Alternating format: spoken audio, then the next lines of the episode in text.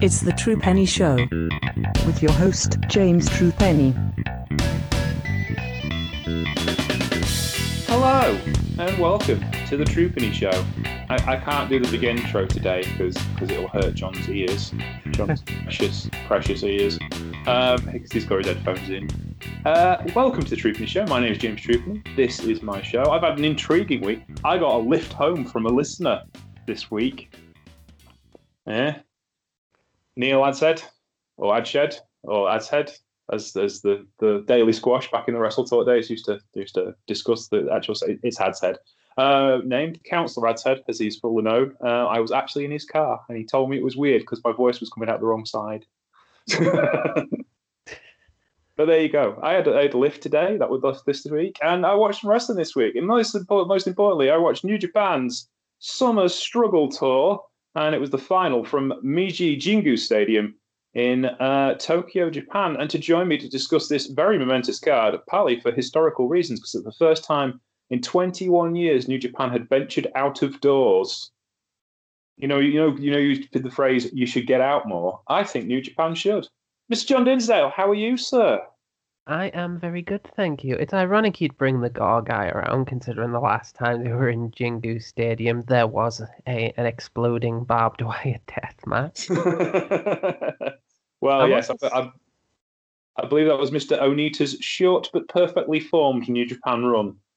It was indeed. I'm also yes. cracking up because on New Japan 1972 it says uh, D4 DJ Groovy Mix presents Summer Struggle in Jingu. Just the fact that a place exists called D4 DJ Groovy Mix is kind of tickling me a bit. Well, there you go. It is. This is the great thing about Japanese wrestling.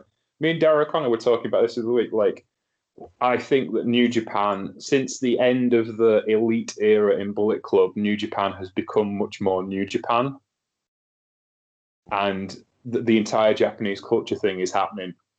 And um, a lot more. And I think it's really cool because it's like, it helps with the this is not mainstream wrestling. This isn't WWE. This isn't AEW. This isn't Impact. This is different. And you'll enjoy it because it's different. And I think that I think this kind of thing just hates it tremendously.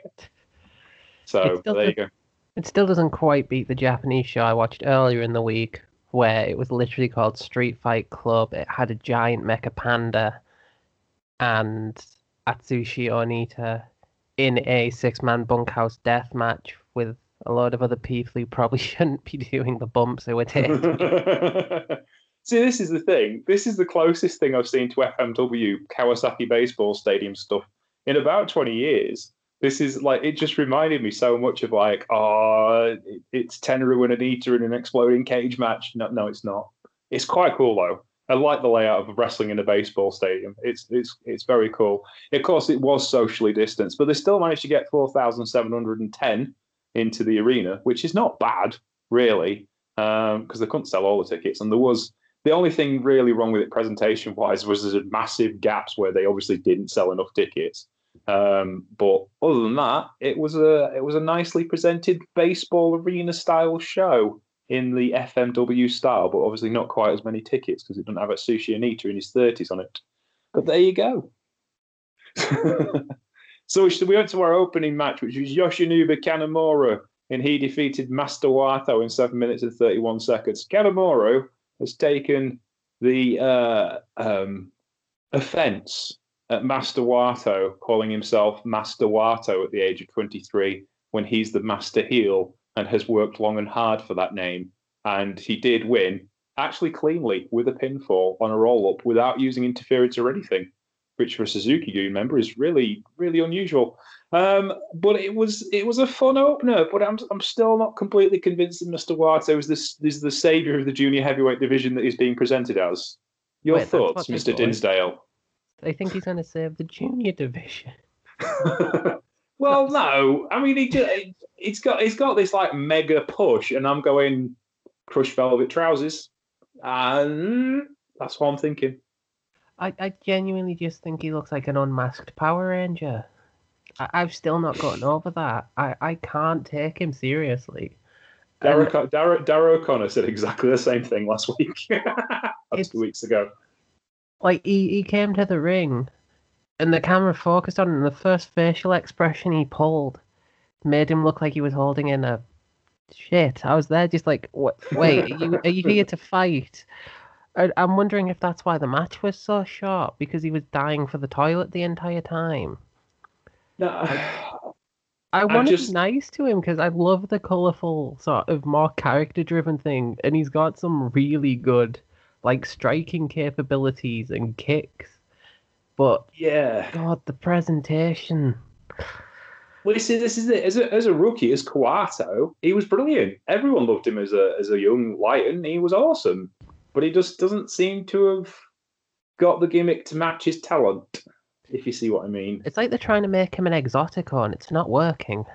Oh, definitely not. And to be honest with you, they don't need to. there's there's plenty enough coded characters in New Japan Pro Wrestling to that have already taken uh, that kind of slot. If you see what I mean, uh, Hiromu Dookie Desperado for a start. Hiromu Sorry? Takahashi works perfectly as an exotico. Look at the courts he comes out in. Yeah. You don't need Well, Wato doing the same thing. no, it's it's just phew, uh, mm, mm, don't know. I don't know how they fix it either. I don't think giving Tenzan the job of uh, face heater works either because he's not the guy like Tenzan's been eating up and chewing up guys like that for the last thirty years. So it Yeah, when when he lost, I expected Tenzan to get in and just fuck, like knock him out with a bloody pile driver or a Tenzan driver. Just like, right, you're out.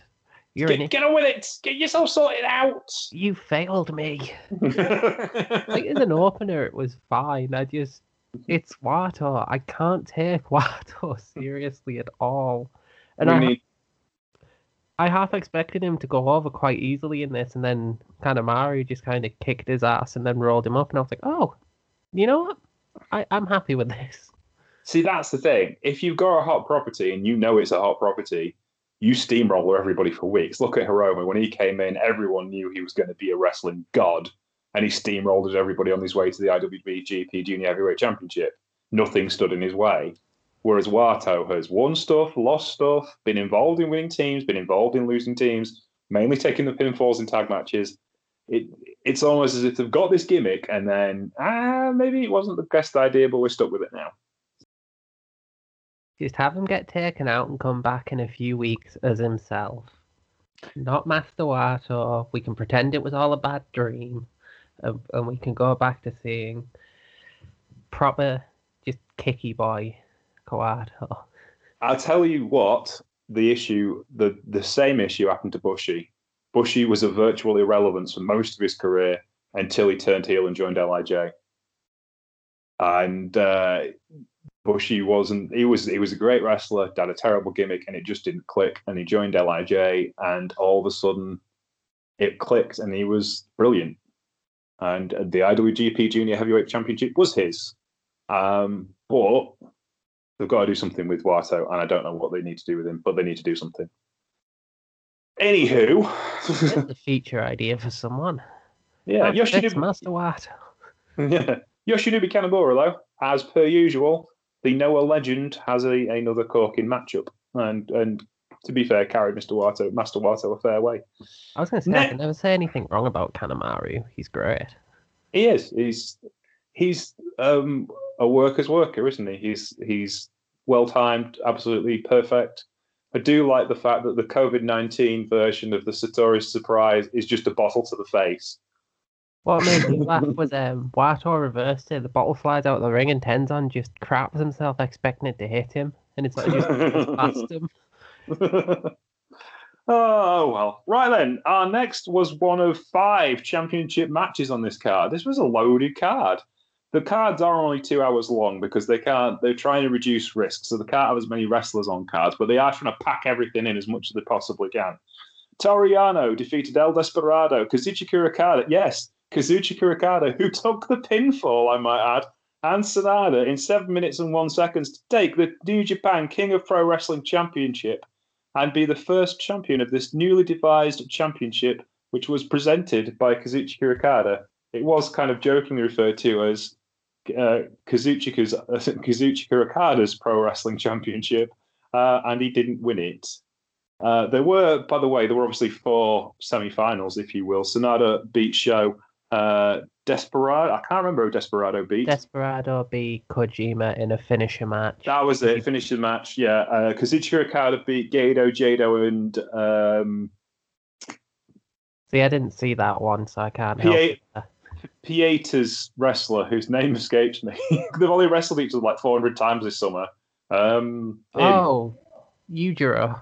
Yujiro, Tokyo Pimp, Yujiro Takahashi. There we go. And Toru Yano defeated. Can we remember? Bushi, yes. Two count Bushi. match.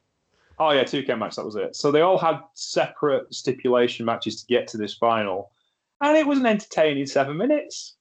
And it gets Yano over as a new champion.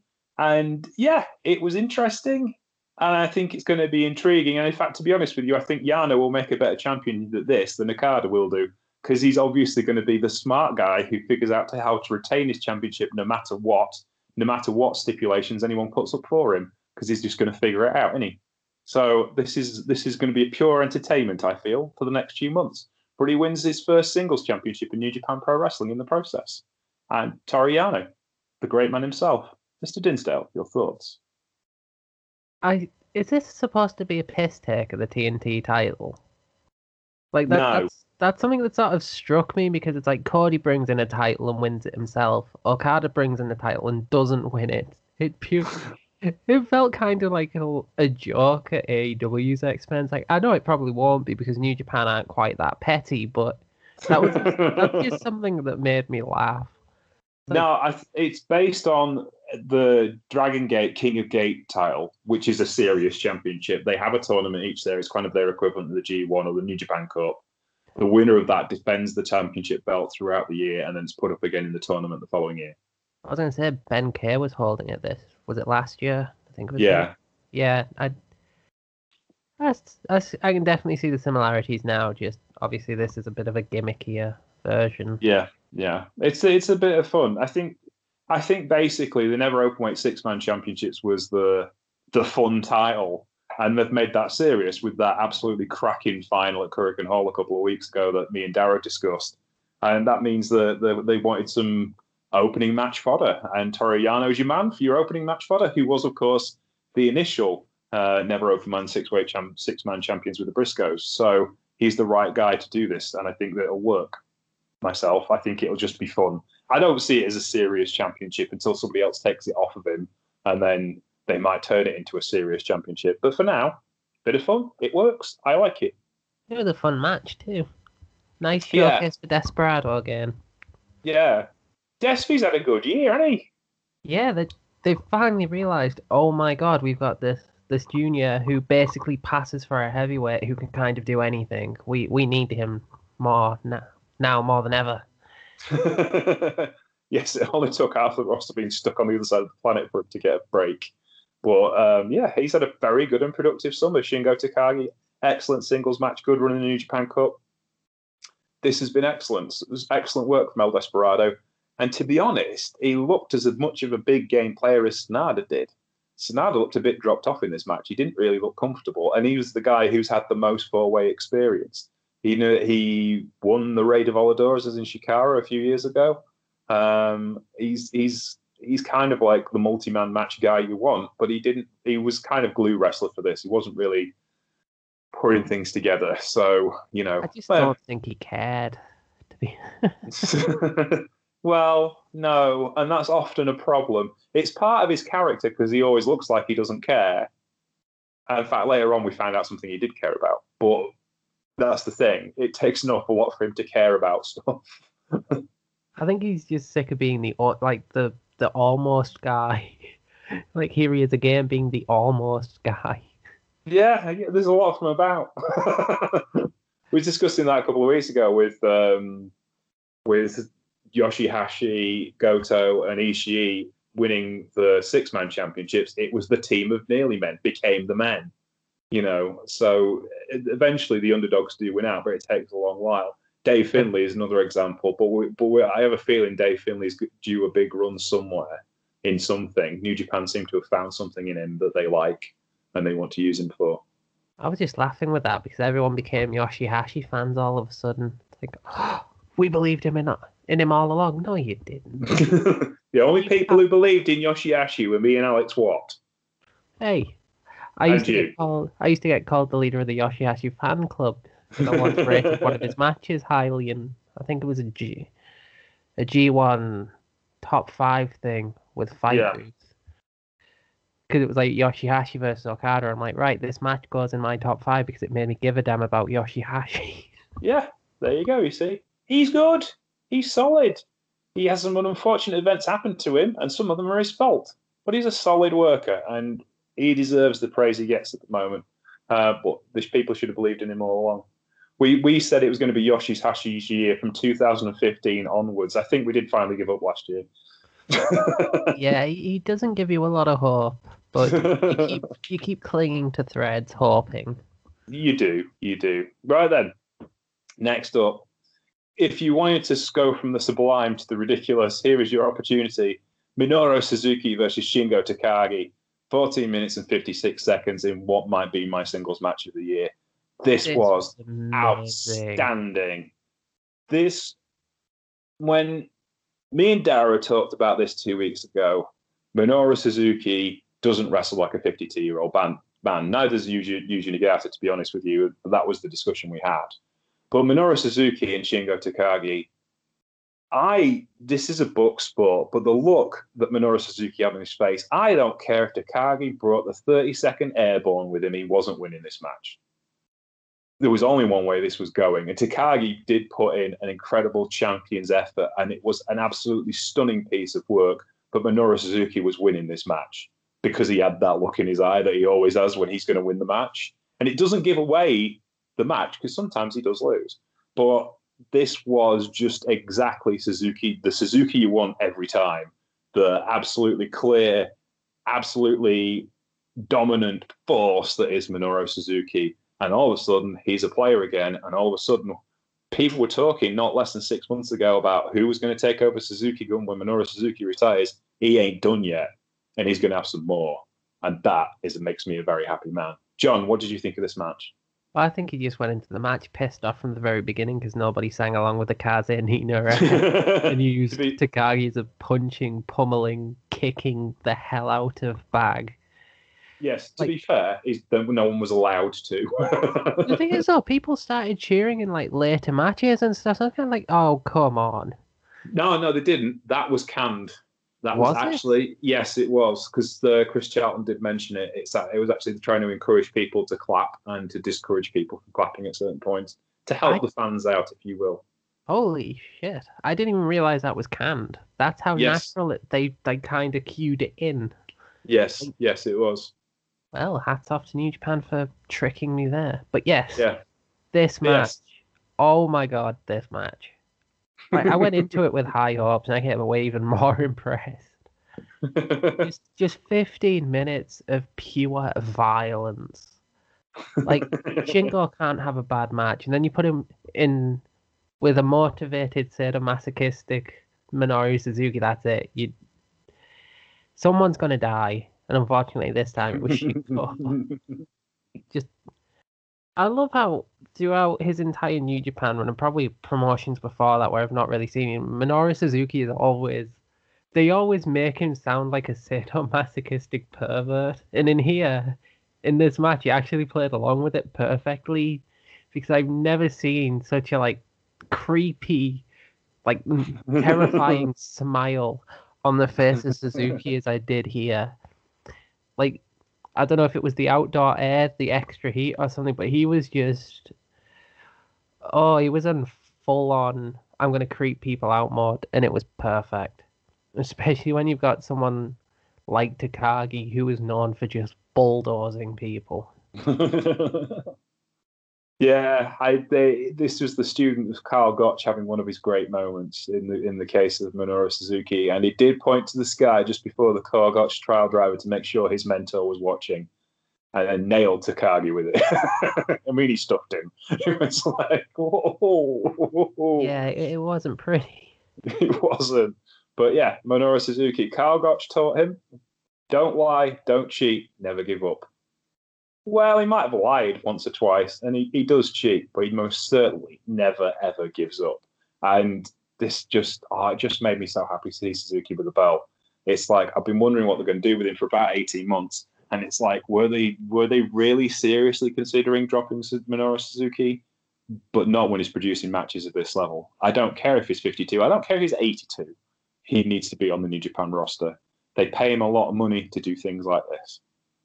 They gave him the right title as well, though, because the never open weight title is literally just for people that want to beat the hell out of each other. So they've given him the oh. perfect title. This is his second run with it, and the last time he had it, he insisted that all the matches were death matches. All of the matches were no DQ, no count out. That was them's the rules when Suzuki has this belt. I don't know if he's going to go back to that again, but it'd be intriguing if he did. Um, and does, of course, line him up with his old nemesis, Toru but we shall see. That would be interesting, certainly, to, to see the least. The next up was another championship match. Taiji Ishimori defeated Hiromu Takahashi in 13 minutes and 30 seconds to become the new IWGP Junior Heavyweight Championship match. Championship champion, even. I'll get it right in the end. This was a long form story. Takahashi was obviously upset with Evil for turning on LIJ, challenged him for the heavyweight championship back at Sengoku Lord, and got a storyline shoulder injury through that match. He's been struggling with it ever since, and Ishimori absolutely drilled him for it. This was all about Hiromu's shoulder and not being able to defend the championship properly, and was a nice way to get the belt off an unstoppable champion who's been on a hot streak without Takahashi losing very much but this was an exceptionally good match. Ishimori brings the goods. He is a genuine Swiss Army knife when it comes to wrestling. You want to work him the work him the opening match on the UK tour, he'll do that. You want him to be a main event player in a junior heavyweight match, he can do that. He is an exceptional professional wrestler and probably one of the best wrestlers they've got in Bullet Club right now. So he was the right guy to take the title off uh, Takahashi, and that means they've got two championships each. Um, and it's this this this is going to be an intriguing story to tell of how we get to Wrestle Kingdom. And I'm wondering if Hiromu, Hiromu lines up his championship run uh, because Best of Super Juniors is of course around the corner. I think I'm not sure if they're running Best of Super Juniors this year because of uh, they've got the G1 next that starts in a couple of weeks, and will they actually have time to do it? So um, yeah, this is an intriguing story to tell, and it kind of makes sense to do it this way. What's your thoughts on this one, then, John? This match again, amazing. Like this this card in general has been really damn good. And it feels like New Japan have once again like, right, we've got to prove stuff here. People are people are commenting on us. We're gonna we're just gonna blow them away here. And they they did a proper limb focused junior match, something you don't see as much of, especially mm. since Hiromu's kind of the wrecking ball type of junior where he's just like, right, high impact, throw myself around, take a in this case, the Shimano was just like, nah, mate, you're, this is it. I've got your arm. You're not doing anything. And I this loss, because it took me by surprise. Cause I was like, right, Hiromu's going to overcome the injury and win here because he's got unfinished business. But I'm like, oh, so what? What if they put Hiromu in the G1? Since mm. this is something that I've been thinking about since he lost. I'm like, are they going to put Hiromu in the G1? because he never uh, got his he never got his match with Naito. Do they really want to pull the trigger on Takahashi going all the way through the G1?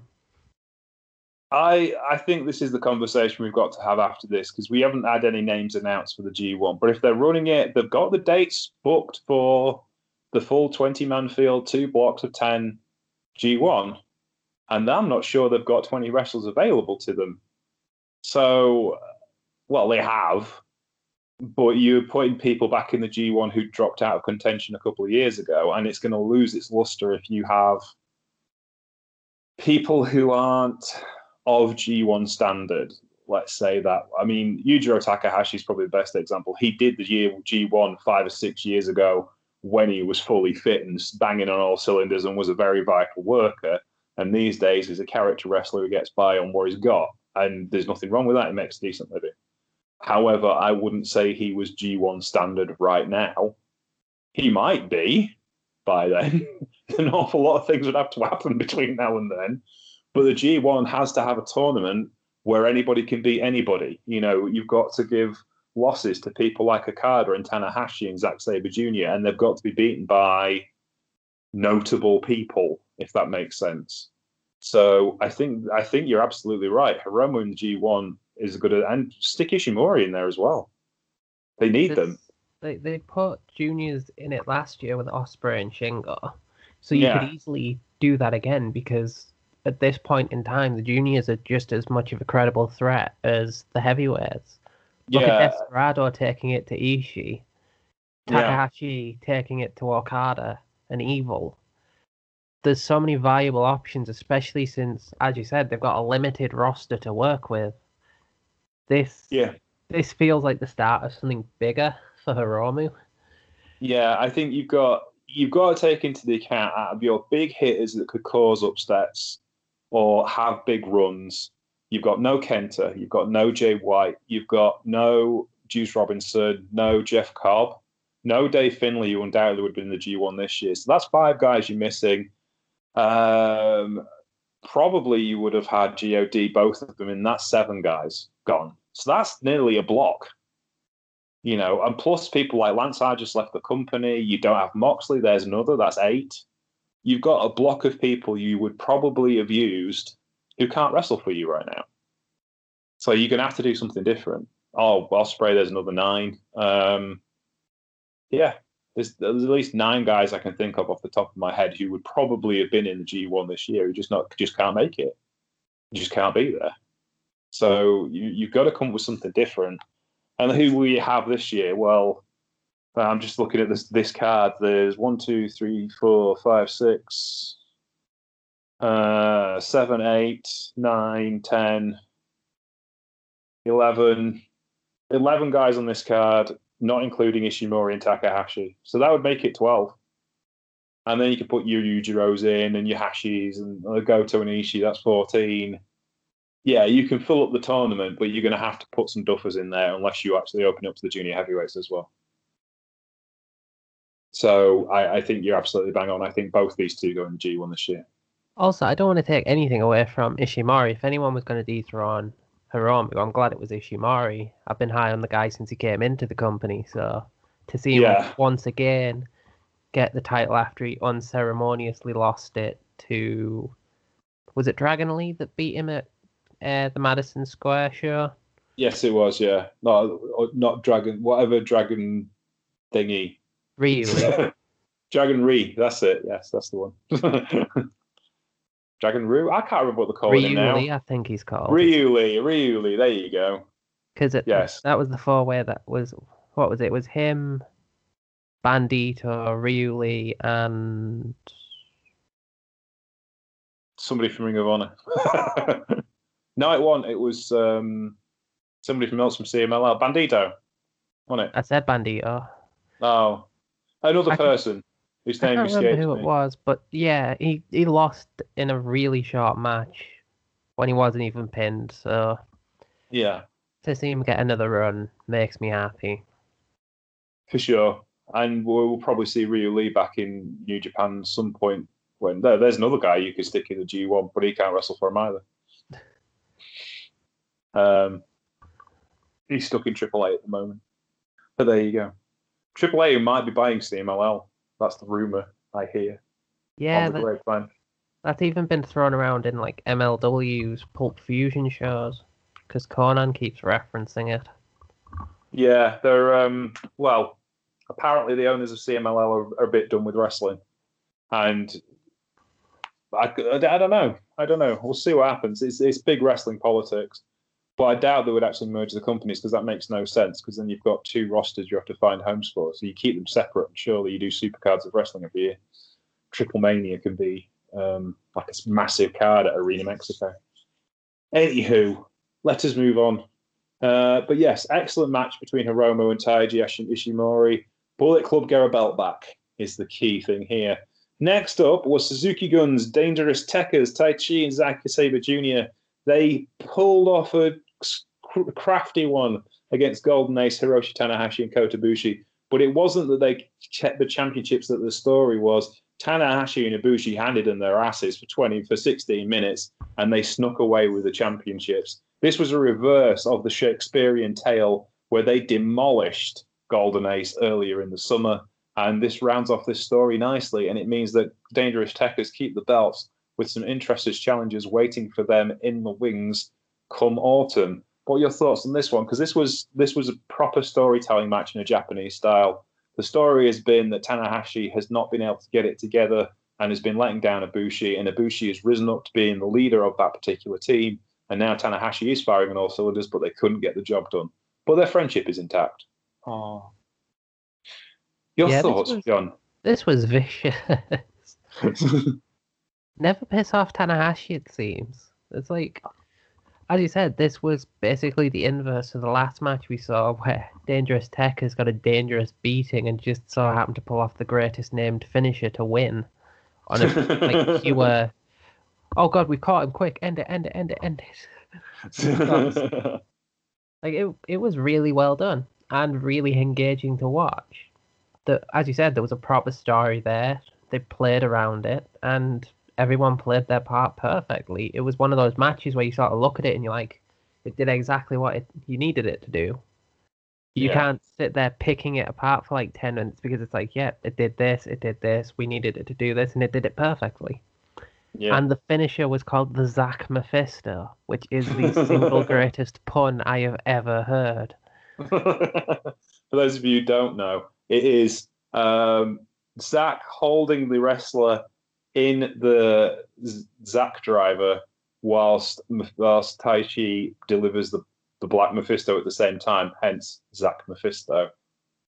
And it looks like it hurts. Yes, it does. Neither of those two moves look particularly nice by themselves. Um, yeah, I mean, this is the thing. Hiroshi Tanahashi is the greatest babyface wrestler of the last 30 years, except he's not really a babyface when he doesn't want to be. I have seen him do evil, evil things. I mean, he did evil, evil things to Taichi yeah, yeah. Jr.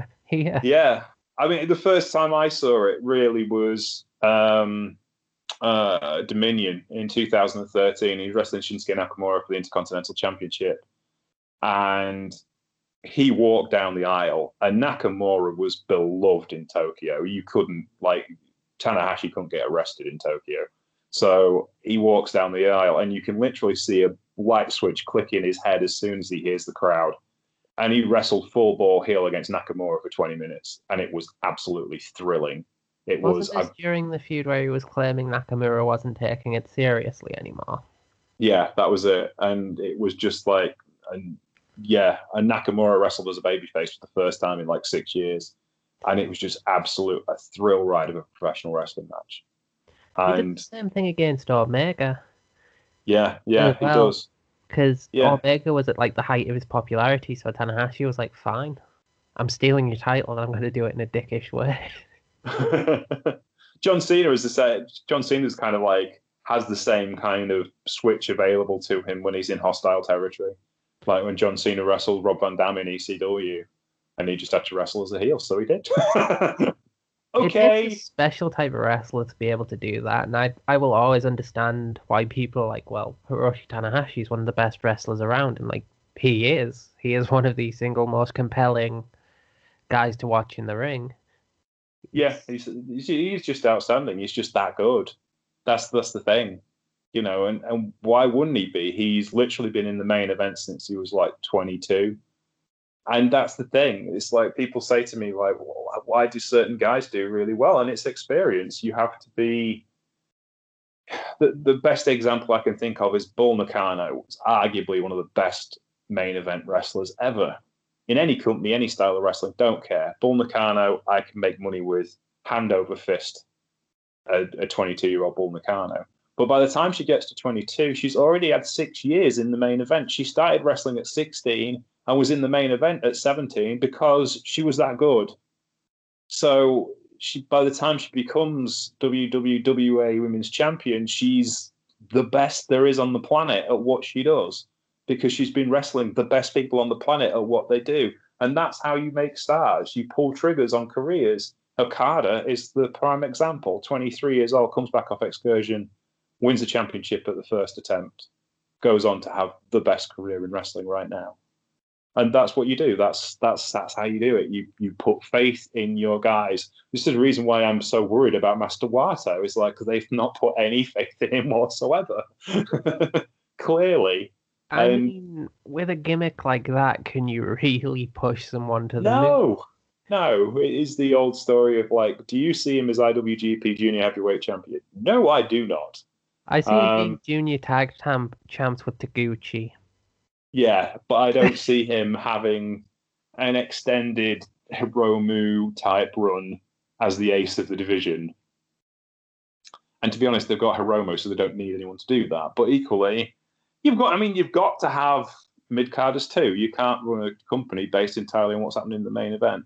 But equally, you know, the, the I don't see his career going particularly far because, meh. but It's equal, but goofy. You can't buy into something that goofy. No, it isn't. Whereas, like when you know um, Tanahashi came into it, he was lauded as a future champion, and he became one very quickly. You have to put that pressure into making your guys, and that's what it's really about. But anyway, yeah, this was exceptional. Just like one of the best tag matches we've seen this year, and it it rounds off the story nicely. Ibushi and Tanahashi can go off to the G1 quite happily and um, have a I nice guess to singles say run. that Taichi still still has a title. Yeah, well, you know, can't have everything in this life, I guess. But there you go. Right then, let's just move on to the main event, of which we both have feelings, which we'll explain later. Tetsuya Naito revi- retained, or regains, I should say, the IWGP Intercontinental and Heavyweight Double Championship by defeating Evil. In, that's that's the person, not the existential feeling of mystery and darkness. Uh, it with both, depending on how you feel about evil. Yes, true, very true. Uh, with Dick Togo uh, in 26 minutes and 20 seconds of a reasonably good match. It wasn't like normal IWGP Heavyweight Championship standards, but with all the interference we was bound to get, it never was going to be.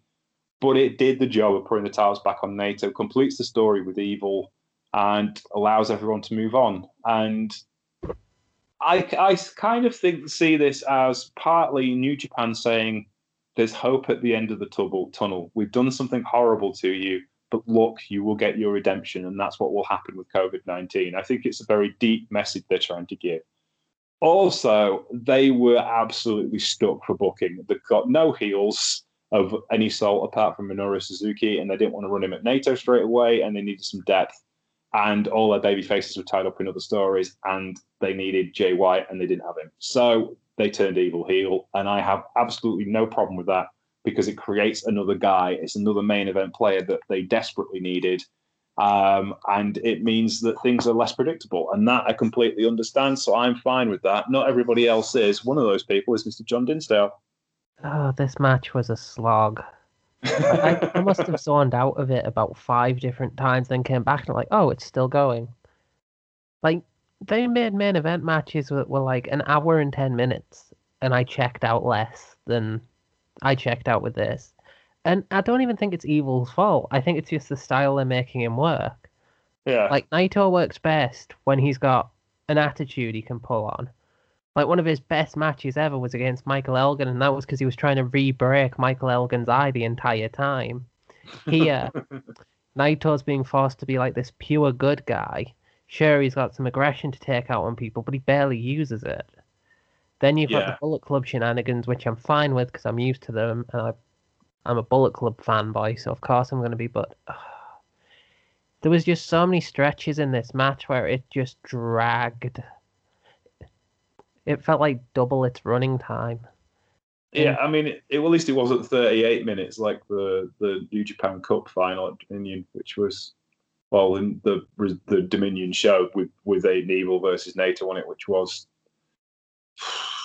20 minutes too long. And it's like you you've got a Dick Togo there. Why isn't he wrestling? yeah, I mean, Dick Togo is a better wrestler than most people on the New Japan card. I'd stick him in the G1, to be honest. He'd be ideal. Perfect guy. Make loads of people. I'm And wondering if we get. Are we going to get Gedo and Jado in the G1 as well? Oh please no, please could- no. I could deal with Gedo in the G1. I think he'd do all right. But Jado wrestling 10 matches in 14 days is like, oh. There's only so many times you can hit someone with a kendo stick and take a pinfall. Before you say, why are you here again? Well, Gedo has knees and Jado doesn't. That's the trouble. This is true. Anyway, yeah. But yeah, I just I didn't get the point of this main event in the slightest because like what was the point of evil? He held the belt for a grand total of about a month and lost it instantly to the same person. But that's the point. The whole point was Evil needed to break out on his own. It's like Chris Charlton said on the commentary. He needed to break out on his own, but why do it this way? You know, he's there is Naito to an extent is a man of honor. The people in LIJ don't interfere in other people's matches unless it, they take it upon themselves to do so. You know, whereas Bullet Club is an organized attack to make sure the titles stay within Bullet Club, and uh, and uh, that's the reason why you know it, I can completely understand the story, and I think it's been well told. I understand that Evil is not the best pick for IWGP Heavyweight Champion, or even well, probably better pick for Intercontinental Champion to be fair. But I don't, I don't dislike the booking. I can't really complain because I know that I have faith in Gedo to make the right decision in the long run. And I knew this was only going to be temporary, and I kind of figured he'd probably drop it here because you need Naito as double champion because that's the fairy tale run and it also finishes off the story. There's no Kenta come and spoil the party, and there's the historic context of it. I'm pretty much sure they booked this as the final of this particular match when they figured out they could go to Jingu 21 years afterwards, and Naito would bought a ticket to be in the crowd. It's the perfect babyface story ending. But you're right, it was an awkward match for Naito to have because in any other promotion, he would have split Evil open, there'd be blood everywhere. You know, it would have been like a proper death match. And you can't do that in New Japan. It's just not what you do. So they have this kind of gentleman's wrestling match with bad interference, bad amounts of interference. They basically built the entire sort of match up to the point where it's like, right, LIJ are going to come and save the day, and then Naito's going to win. Yeah. Moral of the story: it, don't break out on your own because you're just going to get beaten by the same force you tried to break away from. Yeah, but arguably that's the Bullet Club story, isn't it? It it just feels I've I've got the opposite message of what you were preaching. Whereas you were saying, oh, all about hope, I'm all about it's like, well, don't follow your dreams, kids. Evil tried to out this and he got instantly beaten back down again. It, it's not worth it. I think this is a basic issue of philosophy between the two of us. That you're, I'm naturally hopeful, and perhaps you're far too naturally cynical. Oh, I am the world's biggest cynic. the second Evil won the New Japan Cup as a bad guy, I was just kind of like, oh god. It's like I, I love the fact that they made Evil live up to his name. I love the fact that they pulled the trigger on the guy, but you know, I can't believe I'm going to say this. But for this storyline, especially what was at stake here, the better pick to be the betrayer would have been Sanada by a mile because Sanada has been the only guy for the past two years. And sure, they'll never take the chance on him like that because he's not a New Japan product. Mm. But how how much better would that have been? Because Sanada's been like what the right hand man to Naito the entire time he's been in LIJ. He's been considered the the second in command. Evil's kind of the muscle. So you build it up so that Evil looks like he's going to be the betrayer, and then Sanada comes in and does it. And then you've even got a more compelling match because Sanada's just going to be playing the complete opposite to Naito and just try to cripple him. We finally see Sanada with some kind of an attitude. I just mm. feel I feel they picked the wrong person in the end. They understand what you're saying, but you have got that issue of he's not a New Japan guy, and traditionally they haven't gone with New Japan guys but if it was going to be such a temporary thing, they could have broken tradition for the sake of a month. The last non-New Japan guy to win the IWGP Heavyweight Championship was Genichiro Tenryu. So I think, off the top of my head, or maybe Bob Sapp, or he was a different kind of thing, really. Why did Brock Lesnar win it? Oh, Lesnar won it, didn't he? Yeah, he was a non-New Japan guy. But again, he was a massive draw. It wasn't there's a difference between like Tenryu was like an everyday wrestler who was a massive draw, whereas Sapp was a massive draw and Lesnar was a massive draw. It didn't really matter that they came from alien concepts; they were going to make money hand over fist. So was Tenryu. So you have to earn an awful lot of money to be an outsider to win the championship. But I then again, technically, Naito and Okada are outsiders. Naito started with Animal Hamaguchi, as did Evil. Um, and Okada started with the Ultimo Dragon and um, Dragon Gate, or what became Dragon Gate. It just it feels like they had a good idea for something temporary, and they picked the wrong person. Because like, sure, evil fits the Bullet Club image, Mm. but unfortunately, nobody gives a damn about evil oh, apart from Milano Collection AT. oh, I'm gonna, oh, I'm gonna have some followers of my Twitter account that will disagree with you. But when you look, Um, look at it in general, more people care about Sanada because Sanada's been the main event player. He's been the one that's sort of been pushed to that point, and this is coming from someone who isn't a particular fan of Sanada. Like when it comes to the two of them, I prefer Evil. I just think for the purposes of this story and what they were trying to tell with it, it would have made more sense to have Sanada snap because of how many times he's failed at it rather than Evil never getting the chance in the first place. I can understand what you're saying, but equally, the connection between Naito and Evil is stronger than the one between Sanada and Sanada and Naito because they trained together, they grew up together, they were in the industry together. Evil has had as many, if not more, main event high profile matches. Remember, he wrestled Chris Jericho at the defense of NATO. Um, you know, he's beaten Okada as well. So uh, it, I, mm, I agree with what you're saying to an extent, but not completely, because I think Evil has had about as much main event singles presence as Sanada has. But to be fair to them, their biggest success for both of them has been in the tag division. So I can understand what you're saying. It could have been either of them, but I think I think Evil works better than Sanada. I know you said that I, I can understand, but I respectfully disagree at this moment in time. At least it was a respectful. It's like I just didn't like this story, like kind of full stop. If they were gonna pull the trigger on evil, I wanted them to make it a long term thing, at least until White got back. Instead, Yeah. they kind of just made him another interim champion. It's that belt has been hot potatoed a lot. Um. Well, I mean, it came off. Of, I think that I think that I think you have to understand that it came off the Okada run, which was nearly two years. So it feels like it's been hot potato a lot, but I don't think it has. Has it really been that long? Because it was kind of like Omega, Tanahashi. Um, Omega had it from Oh, Omega won it, and Omega won it at Dominion in 2018. God, He dropped. time he dropped- all sense of meaning. he dropped it to Tanahashi at Wrestle Kingdom, who dropped it to Jay White, who dropped it to Okada at, in MSG, and then Okada dropped it to Naito. At the next Wrestle Kingdom. Uh, then the Wrestle Kingdom, Wrestle Kingdom drops it to Evil. So it's not been that bad. I mean, so like, so if you go to Dominion two years ago, Okada, uh, Omega, Tanahashi, Jay White, um, Okada, Naito, Evil. That's six championship reigns in two years. Well, I suppose it is by IWGP Heavyweight Championship standards, yes.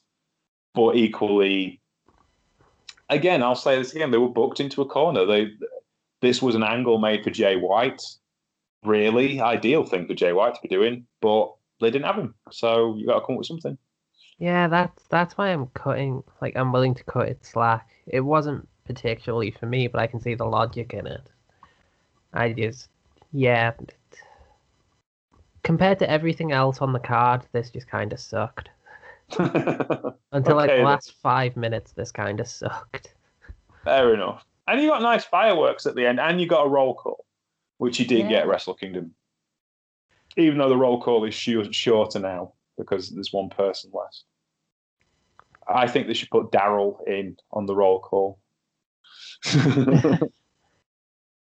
but that's just me. Anyway, So let's have a quick chat before we depart for the evening to talk about well morning if you're listening to this in the morning. Uh, let's talk about um, your G1. Who do you think is going to be in the G1? We've had no names announced yet. So I've obviously Naito is going to be one. That's first round pick. You have to put the heavyweight champion in. Uh, Minoru Suzuki, who's the next ranked singles champion, has to be in, I would think, unless they're planning on doing something special with him and protecting him. But I don't think they will be this time. They need all hands Suzuki on deck. Suzuki won't play it like that anyway. He'll want to be in it. He was pissed last time he was lifted off the list. So that's that's two, that's three. Well, evil former champion, that's three.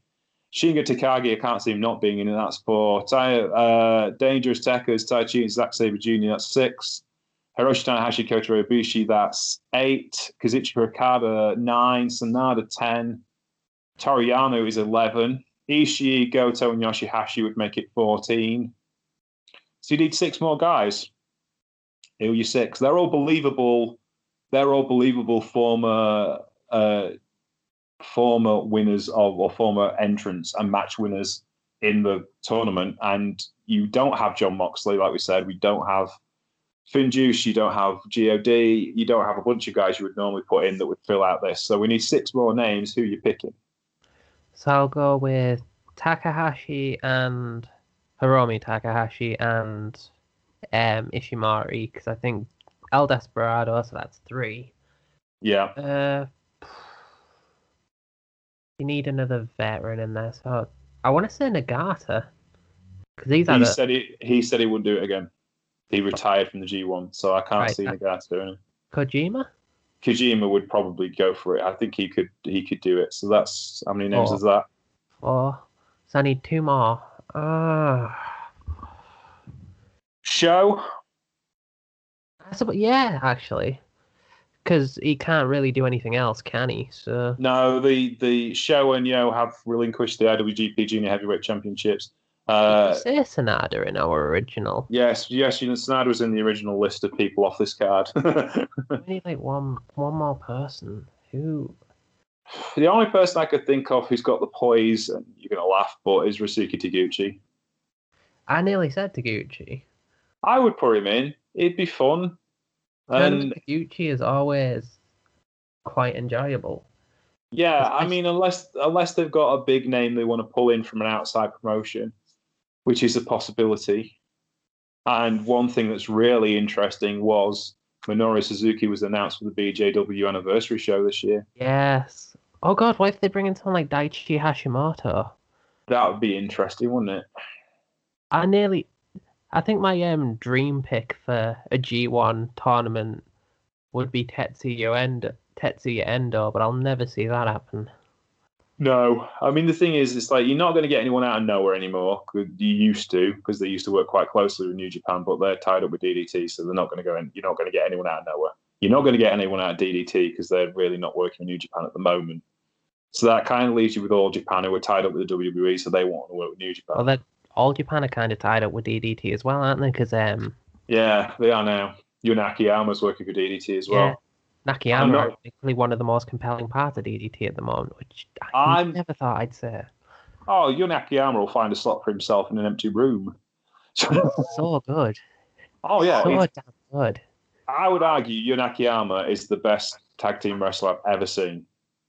Well, not just that, he puts on amazing singles matches as well. Oh yeah, that's it. But he's been doing it for the last thirty years, and he's not going to stop now. Mm. um, I yeah, so that kind of leaves you with BJW really, um, and why not? Why not? Why just bring in a freelancer like Masato Tanaka? Yeah, that's a possibility. He's still one of the hottest properties in Japanese wrestling. It's he's doable. Just, he's just come off a running as the KOD openweight champ He's doing work in Chaka Pro. He's still a tough old bastard at this time, like at this his age. Just imagine him against Suzuki. That's it would be amazing. Exactly. What New Japan bringing Masato Tanaka. Uh, but I do like the idea of Hashimoto. Either Hashimoto, Sekimoto, or Okabayashi. Yeah, Hashimoto would be cool just because go and claim the championship is dad won. Yeah, it. That'd be a nice story plus, to tell. Plus, he's come leaps and bounds over the past yeah. few months. He's gone from being quite a, a boring singles wrestler to actually developing into something enjoyable. Mm, that'd be interesting because he was going to. He he did go to the New Japan Dojo, I think, and then dropped out and ended up in BJW. So it'd be interesting for him to come to come back and reclaim some heritage through the G1. That'd be interesting, but I don't. I'm not sure. I think I, as much as they need to think outside the box, I think they kind of need to cement a few things as well, and they can't really afford to take risks at this particular time. Uh, so I don't know if they only have one outsider, then they're playing it relatively safe. It's not like last year where they had Mox coming into it, Kenta coming into it, just people all over the place. Just like, right, we want in on this. But to be fair, Kenta and Mox had signed had signed contracts with New Japan. It's not This like they weren't true. New Japan guys, you know. It's um yeah, I I think that's the I think that's the thing is like I think they've got I mean maybe they need a hand. And it, it no doubt helps an awful lot, you know. Um Probably be someone like bloody Makabe at the end of the day, won't it?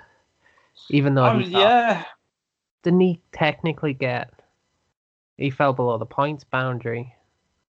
yeah, but I mean e- yeah, equally, so did Yoshihashi, so did Yujiro Takahashi. There's a bunch of heavyweights they might just need because they can't have everybody else. So, you know, Minoru Suzuki was well above the points boundary and he wasn't picked last year.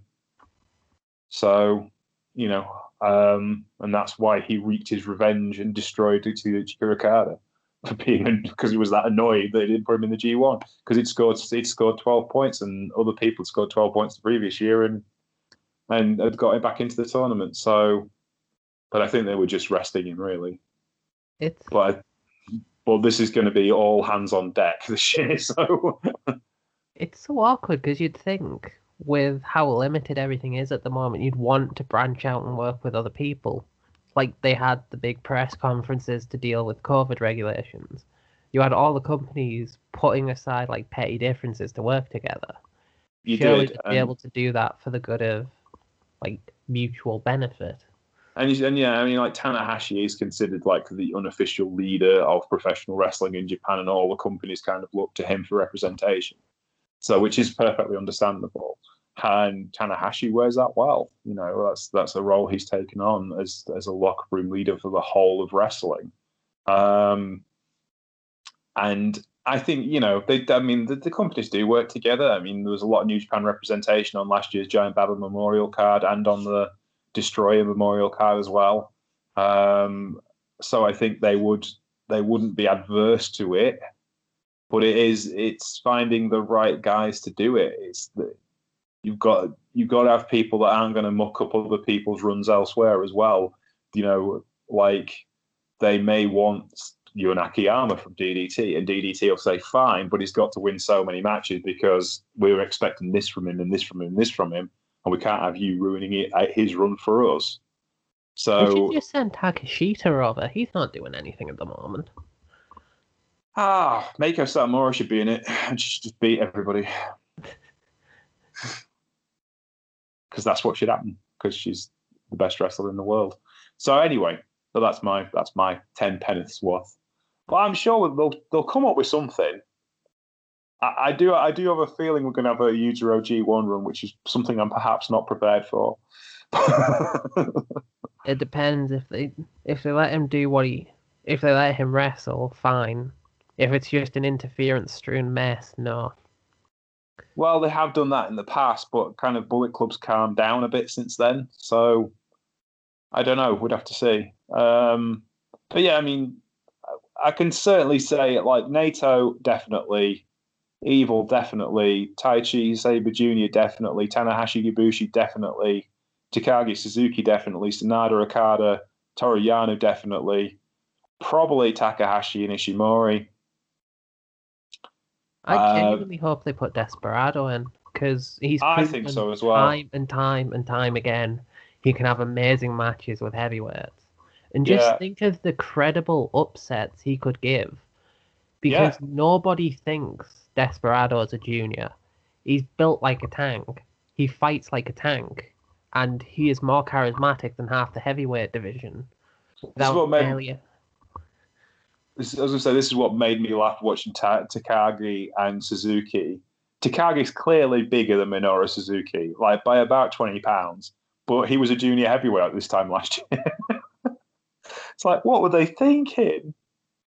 I suppose they just wanted to ease him in again. To like, right, this is a newcomer, outside promotion. We'll make him run through the gamut, and then we'll start taking a chance on him because we know what we can. We know what he can do, but we want to do it our way. There's also there's also you need space for guys like that. You know, Shingo Takagi is a money maker, and you need to give him room to breathe. And if you just stick him in the main event, then it's not really giving him room to breathe. You have to introduce him to a new crowd, and it was it was it was a good way of setting him up, and it's it's borne fruit. You know, he's a much beloved member of the New Japan roster. He again is another person who'll know all the IWGP Heavyweight Championship. However, he will have some cracking good matches with lots of people. Right then, I think we've covered as much as we can cover, and we've got to the hour. So I will say we shall call it a day on this particular edition of the True Truepenny Show. I'd like to thank my guest today, Mr. John Steensdale. Where can we find you, sir? You can find me at John Deathman on Twitter. That is the gateway to hell, or basically anything you could ever need from me. My writings, my ramblings, my opinions, which are apparently unpopular with some people. Going off the evil comment. But yeah, Twitter will lead you to anything you can ever need. Fair enough. Thank you very much for joining us today. You can find me at Sheriff Lone Star on Twitter. You can find the show Truepenny Show on Twitter, and you can find us on Facebook, The Truepenny Show, and on Patreon, where you can keep the Truepenny Show free forever for everyone. Thank you very much. Not sure what we're looking back next week. We probably go back to the Beginner's Guide to Japan as things are a bit slow as of next week on the New Japan front, and we'll see where else we can find. There was big announcements in Joshi this week, where essentially it was announced that the war is over. All the Joshi companies are best friends again, and they're all going to work together. We'll see how long this lasts. but basically, there was a big press conference, and all the matriarchs, all the mums, the Joshi mums were there, and they announced that that's it. We're all cracking on together. Oz Academy Stardom, Gaia, uh, not Gaia. It was well, originally it was kind of like supposed to be like the Gaia reunion show, and because Sendai Girls and Marvelous have been working together towards it, and uh, man, somehow they've managed to persuade everybody to work together, which is really intriguing. Um, and uh, some stuff I never thought would happen in Joshi ever again, like Yoshiko being associated with Stardom on any level at all, which kind of hoped would never happen again. But there you go. Um, so yeah, Uh, that's going to be intriguing. Where, the, where she basically blinded her opponent. Or is that Yes. different? I think. Yeah. Yes, they act the Act Yasukawa incident in Ken- Hall back in 2015, which Yeah. essentially which essentially guaranteed the ascent of Io Shirai and Kairi Hojo to being the, the main locker room leaders in Stardom, and basically was responsible for a bunch of stuff that happened in Joshi. And uh, it's, it's too much to go into right now. I was Oh, just making sure I had the names right. Yes. Act Yasukawa, if you have 10 minutes and you want to go find out what a great wrestler Act Yasukawa was, go watch her stuff. She was an awesome, awesome wrestler, and the aforementioned Yoshiko cut her career awfully short, and it wasn't her fault. And I would gladly never watch another Yoshiko match again because I can't stand her for that. She was a bully, and I dislike her intently. But Act Yasukawa was not a great wrestler, but she was a great character and knew how to tell a story, and it was something Josh had never seen before. She was a breath of fresh air. Go watch Act Yasukawa matches. There you go. That's my advice, anyway. Anyway, thank you very much for listening to us. We'll see you soon. Take care. Bye. Uh...